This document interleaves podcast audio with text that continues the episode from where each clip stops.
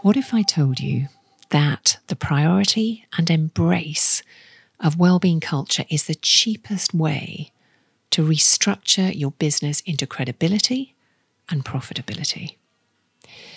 I'm Anni Hood. Hello and welcome to Well Intel Daily. This is the podcast that makes well-being work for you and your business. The pressure and the need to respond amidst change and uncertainty is fast and relentless.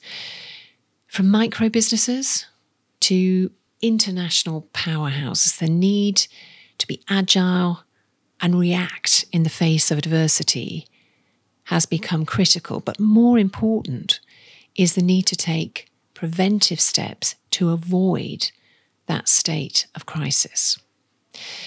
Two large-scale organisations have embarked on that crisis response.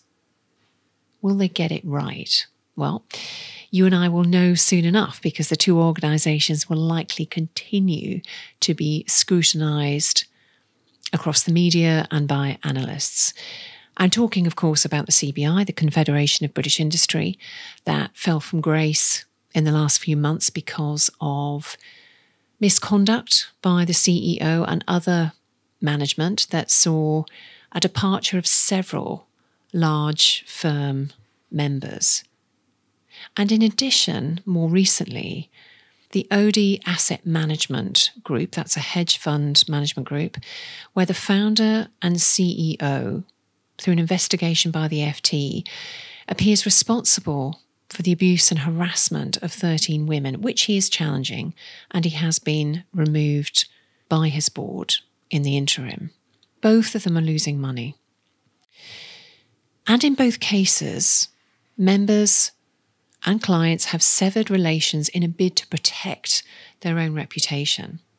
So that's the agility and reaction response. But the reality is that marked reaction has come at a minute to midnight, rather than when those same people were potentially aware of what was going on, but did nothing. These two examples matter because they both have enormous issues of credibility hanging over them.